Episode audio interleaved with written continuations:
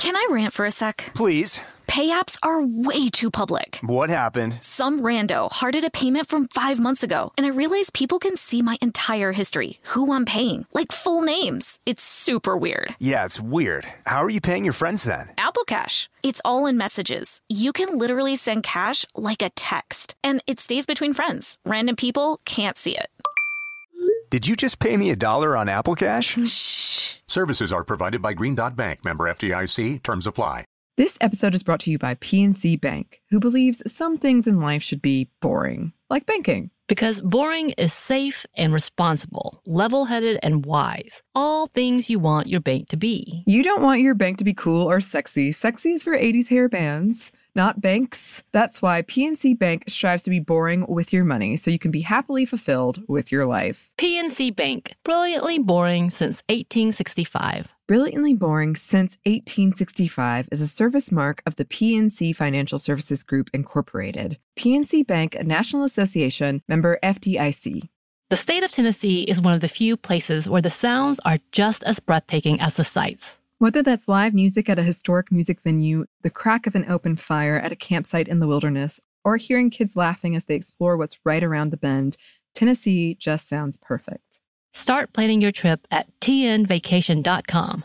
Tennessee sounds perfect. Brought to you by the reinvented 2012 Camry. It's ready. Are you? Welcome to Stuff Mom Never Told You from HowStuffWorks.com.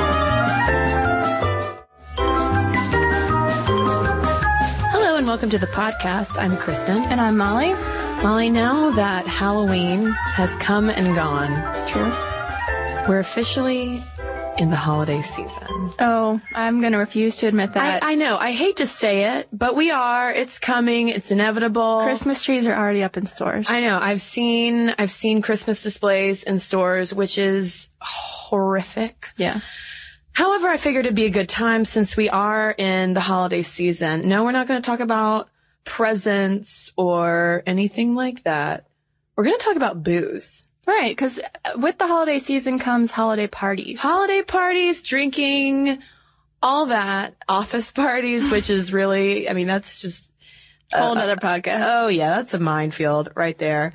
I just generally choose to avoid them at all costs. Um, but we wanted to talk about women and drinking because over the past couple of years, there have been a lot of stories about how women in particular are drinking more than ever before. yeah. And especially a couple of years ago, around 2008, there was, there were all of these discussions about women drinking more and what does that mean? What is that saying about who we are? Are we just drinking as a sign of our empowerment?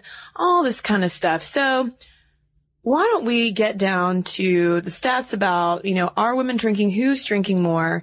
And why this might be, I don't know, a cause for concern or not a cause for concern at all. And I think this serves two purposes at once. Not only will we investigate this uh, association of women and alcohol, but when you are at these holiday parties enjoying, you know, a lovely mulled cider or some eggnog, you will have conversation tidbits to throw out. They might label you as a Debbie Downer. They might- people might be like, oh, don't talk to that girl or guy. But, you know, we're going to do what we can do. Yes. So why don't we start with this trend of women drinking more, shall we? So in 2008, there was an article in New York Magazine that we're going to reference a lot throughout the podcast. And one of uh, the statistics it threw out was that uh, the number of women who identify as moderate to heavy drinkers has gone up in the last 10 years, while the number of women who are light drinkers has declined. And at the same time, the, the number of men who are drinking pretty much just staying at the same rate. So while men's drinking seems to have plateaued, there are not only more women drinking, but more women who are reporting binge drinking. And there was another study that came out not too long ago. This was from the British Liver Trust. Okay. I wouldn't want to work there. no. Um, that that found that more than one in three women over 35 years old drinks more than they did in their teens. So they think there's just, there, there has been this upward spike. And then also in the teen years, we have more girls drinking than ever before. It's roughly a third of girls who have already had a drink before they enter high school. Around half of girls in high school say that they drink regularly, and about a quarter of those girls say that they binge drink regularly. Now, Molly, I don't know about you, but uh, that was not a mind-boggling statistic to hear as someone who has been in high school not too terribly long ago. Not to say that I went to school with, you know, with a bunch of raging alcoholics, but. But you know, when those homeschoolers get a little taste of freedom. oh man. They go crazy. Well, I also think, I think, um, first thing we should say is that maybe these girls are just more comfortable talking about their drinking. You know, we've also had Sex in the City come up in the past decade and you see these girls just very comfortable with uh, drinking cocktails. It's you know a, a something you do every time you go out. That maybe a lot of people just learned it's okay to say that they drink. Yeah, I mean, but I will say though, on the flip side of that argument, if you watch old movies, people are always drinking and smoking. A lot of women always have a cocktail in their hand. So I don't. Yeah, I don't, I don't know necessarily if it is just pop culture making it more acceptable, but maybe it has something to do though with women being more educated and being uh, and holding um, higher paying jobs. That's possible. That's um, sort of the cusp of this argument we'll get into that drinking is a very empowering feminist action. But let's talk a little bit more about other factors that might account for these rise. A big thing that a lot of these articles talk about is the way that uh, advertisers are now uh, targeting these young girls as potential customers. I mean, think about um, all the flavored vodkas you've seen come up in the mm-hmm. past few years. You've seen um, alcopops coming up where it's like a Smirnoff Ice or Mike Mike's Hard Lemonade. Something that's not, um, something that's tasty. Yeah, these sweet non, non-beer types of alcohol. And the New York Magazine article linked that to this statistic that found the, the rate of frequent binge drinking is up by or went up, I should say, by 124% between 1993 and 2001. And it was around the early 2000s when all of these alcopops, as they call them, became really popular. So I think that those could be two factors. The fact that, you know, drinking is front and center with this Sex and the City thing. We've, we've attributed everything from pantyhose to, you know, God knows what else, just to Sex in the City. So I do think that maybe girls would feel more comfortable telling a researcher, hey, I'm drinking more. And I also think that there's more of a market for these girls. But just ignoring those, let's just say that yes, these statistics are showing that women are drinking more independent of these other factors.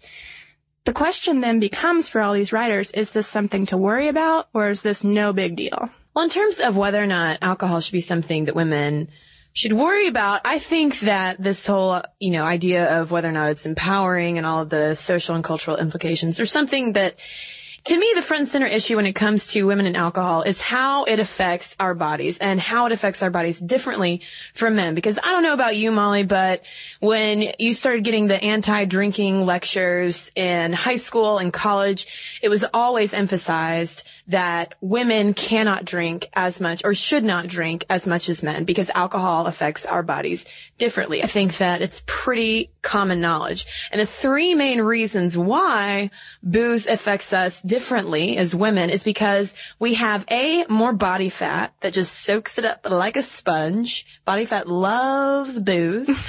and then we also have less water in our bodies that dilutes the alcohol. And we also have, have less of an enzyme that helps metabolize alcohol. So if you have one drink and the guy next to you has one drink, that drink is going to affect your body much more profoundly than it's ever going to affect his. Right. In fact, heavy drinkers increase their risk of death by stroke uh, just across the board, male or female. But for women compared to men, their risk is twice as high. And then there are other uh, types of health implications, such as a study released by the American Heart Association reporting that men who drink four more alcoholic beverages a day may in fact lower their risk of dying from heart disease, whereas women who are drinking the same amount will quadruple their risk. Even in the womb, alcohol seems to affect girls a little bit more than boys. Um, there's been research finding that uh, family, children with, uh, or I should say daughters, from a family history of alcoholism produce more saliva when exposed to alcohol, indicating more of a predisposed craving for it. Um, teenage girls whose moms drank during pregnancy were six times more likely to drink, whereas there was very little correlation between teenage boys and drinking if their mother was an alcoholic. So there does seem to be some sort of uh, big health gap between men and women in terms of how alcohol affects our bodies for the long term. And that's men versus women. When you take women versus women, uh, the Harvard Health Letter writes that compared with women who don't drink or who drink in moderation, women who drink heavily have an increased risk of osteoporosis, falls, hip fractures, premature menopause, infertility, miscarriages, hypertension, and cardiovascular diseases, including coronary artery disease, arrhythmias, and cardiomyopathy. And then the big one is breast cancer. Mm-hmm. Uh, with an average of one drink a day, according to Harvard, the risk of breast cancer for a woman increases about 10%. And that's excluding any other genetic factors. But it does seem like a lot of this, uh, a lot of, we do get a lot of mixed messages when it comes to alcohol because we do hear about how having a glass of red wine might be good for your heart, mm-hmm. whereas that glass of red wine might be raising your risk of breast cancer. I mean, and I think there's also a difference in how um, talking about alcoholism is different between men and women mm-hmm. because mm-hmm. a lot of these studies we read said that women are at risk of telescoping, which means that they become addicted uh, to alcohol much faster than the men do. But what they're saying is that uh, the men have an easier time disguising the problems of their alcoholism than the women do. And women often suffer from alcoholism in conjunction with a lot of other mental disorders like depression and bipolar disorder. And they're saying that that means that a lot of these women are not getting the treatment that they need. And that's on an extreme scale. We're going to take it back down to just, you know, a casual drinker. But I think that a lot of these studies may have come about just because they're where they weren't targeting these female alcoholics. Right. But then when we're talking about telescoping, kind of like that, uh, the conflicting information about breast cancer and the heart benefits, heart health benefits of red wine, there was another study that came out not too long ago saying that finding no evidence of telescoping in women. So maybe the big question is, you know, whether or not all these surveys about alcohol are even that accurate. If you are downing, you know, six, eight, ten drinks a day, are you really going to tell someone about that? Are you going to be honest about it? Maybe these statistics are skewed, but I will say that when it comes to conflicting ideas and debates about women and alcohol, yes, the health information can be pretty confusing, but not quite as confusing as the debate over alcohol and feminism. Right. And to go back to this uh, New York Magazine article that Kristen was talking about, uh, the writer makes this case that the reason that women are drinking more, which is what these statistics are showing, is because of feminism. That in t- in trying to become equals with men, uh, they are taking the men's cues on social alcohol use. Mm-hmm. And um, she talks a lot about this paradox of how women are drinking to become more empowered and to feel more equal. But it's a, it's a hobby that if you abuse it can leave you sort of incapacitated and, uh, stupid for lack of a better word. Now, when we're talking about these women who are, are, drinking quote unquote for empowerment, a lot of times this is in reference to female college students and young professionals.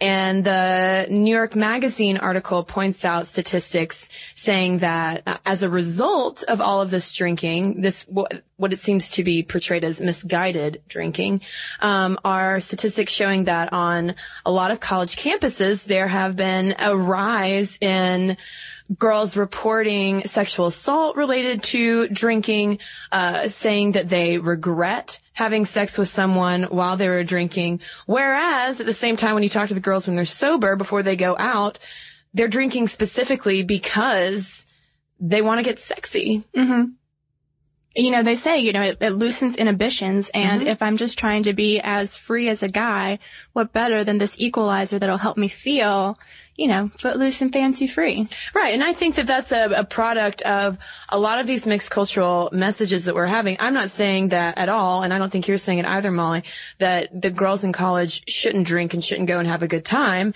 and should be held to some different type of standard as guys are. Because while there are all of these alarmist studies saying, oh dear God, you know, women who are educated are 2.1 times more likely to uh, have a drink every day. What does this mean? Um, we're not talking at all about how guys are still drinking as much as they used to. And when you look at all those surveys, who are the people overall in the total population who are drinking the most? It is men. Right. And you brought up a really good point. We were talking earlier about how in some ways it's just, you know, it's just shaming these girls, like you said, into keeping this different standard. while there are plenty of girls who can, you know, handle their alcohol responsibly, drink in moderation, um, aren't binge drinking. And it, it kind of just paints a really broad picture, some of these trend pieces do, of, you know, there's no difference between someone who enjoys, uh, you know, a few glasses of wine with dinner and someone who is blacking out every night because they're doing, you know, 56 shots, which you should never ever do. No. And there's an ep- epidemiologist, Dr. Richard Grucza, who has studied this, um, this rise in drinking pretty extensively. And he links it back, at least this trend among women to second wave feminism, you know, and this whole idea of empowerment. But with their arguments on both sides of the table with older feminists saying, you know, looking at people of our generation, Molly, and saying that you guys are, are distorting, um, the ideals that we fought for by just getting drunk and having sex and calling that empowerment. Whereas you have younger feminists, you know, arguing the opposite. I think that we need to eliminate feminism completely from this discussion about alcohol and, and just own up to our behaviors. It's an adult behavior, Mm-hmm. you know, that it has effects on our body. Mm-hmm. So why don't we stop debating whether or not it's empowering or not and just fess up to the fact that we want to have a drink?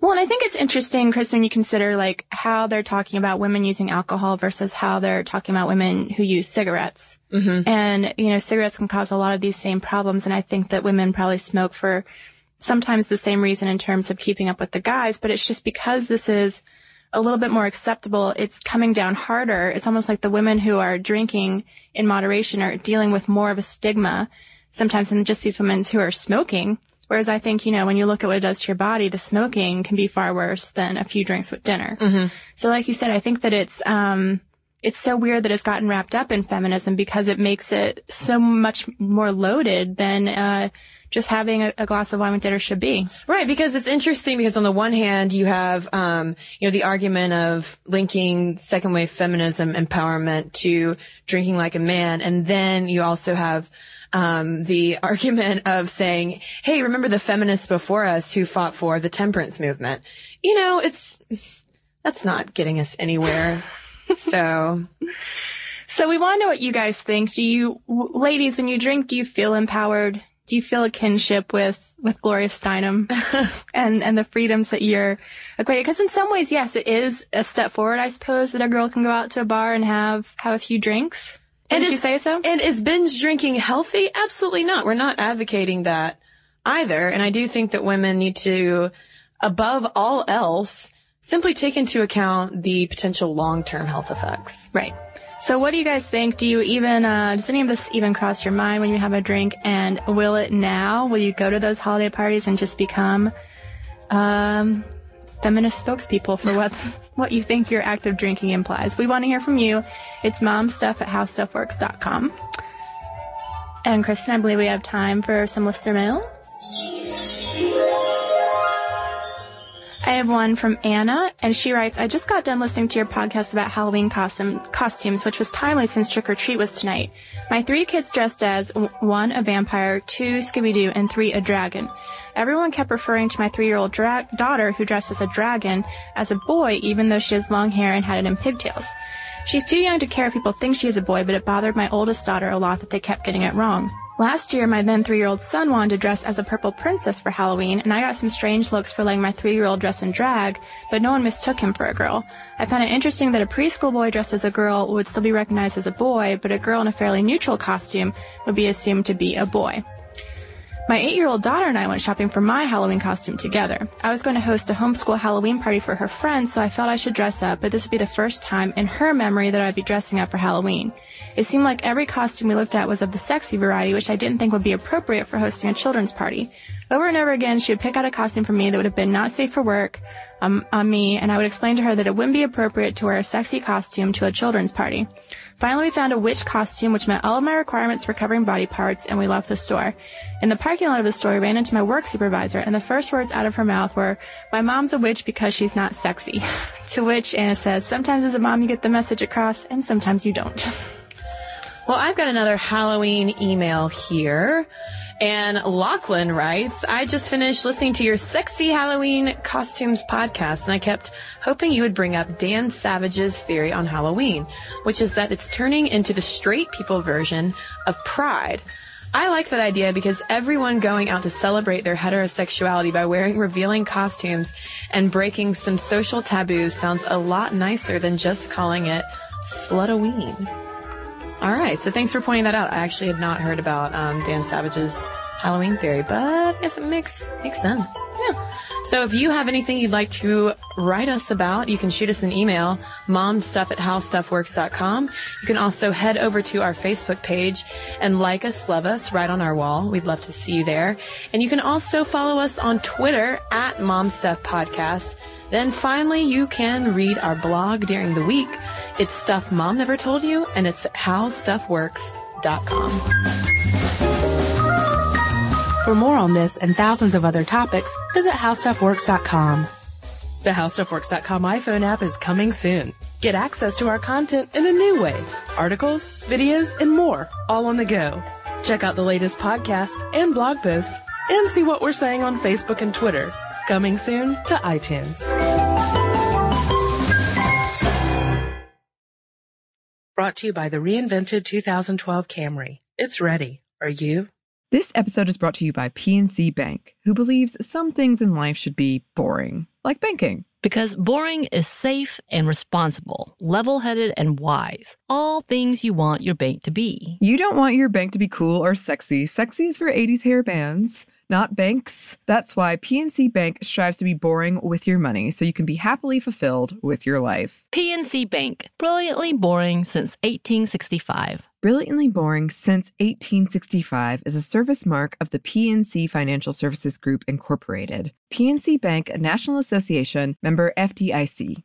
The state of Tennessee is one of the few places where the sounds are just as breathtaking as the sights. Whether that's live music at a historic music venue, the crack of an open fire at a campsite in the wilderness, or hearing kids laughing as they explore what's right around the bend, Tennessee just sounds perfect. Start planning your trip at tnvacation.com. Tennessee sounds perfect. Top Thrill 2 is like no other course. Two 420 foot vertical speedways, three launches. All right, let's talk strategy. Copy that, driver. Go for maximum acceleration off the start. Roger that. You've got a short straightaway to push from 0 to 74 on the first vertical speedway. And what about the rollback? Rollback will set you up for an explosive reverse climb 420 feet in the sky so you reach 0 G's in total weightlessness. 420 feet of straight up speed. Let's get it. Top Thrill 2, the world's tallest and fastest triple launch strata coaster. Get your tickets at cedarpoint.com.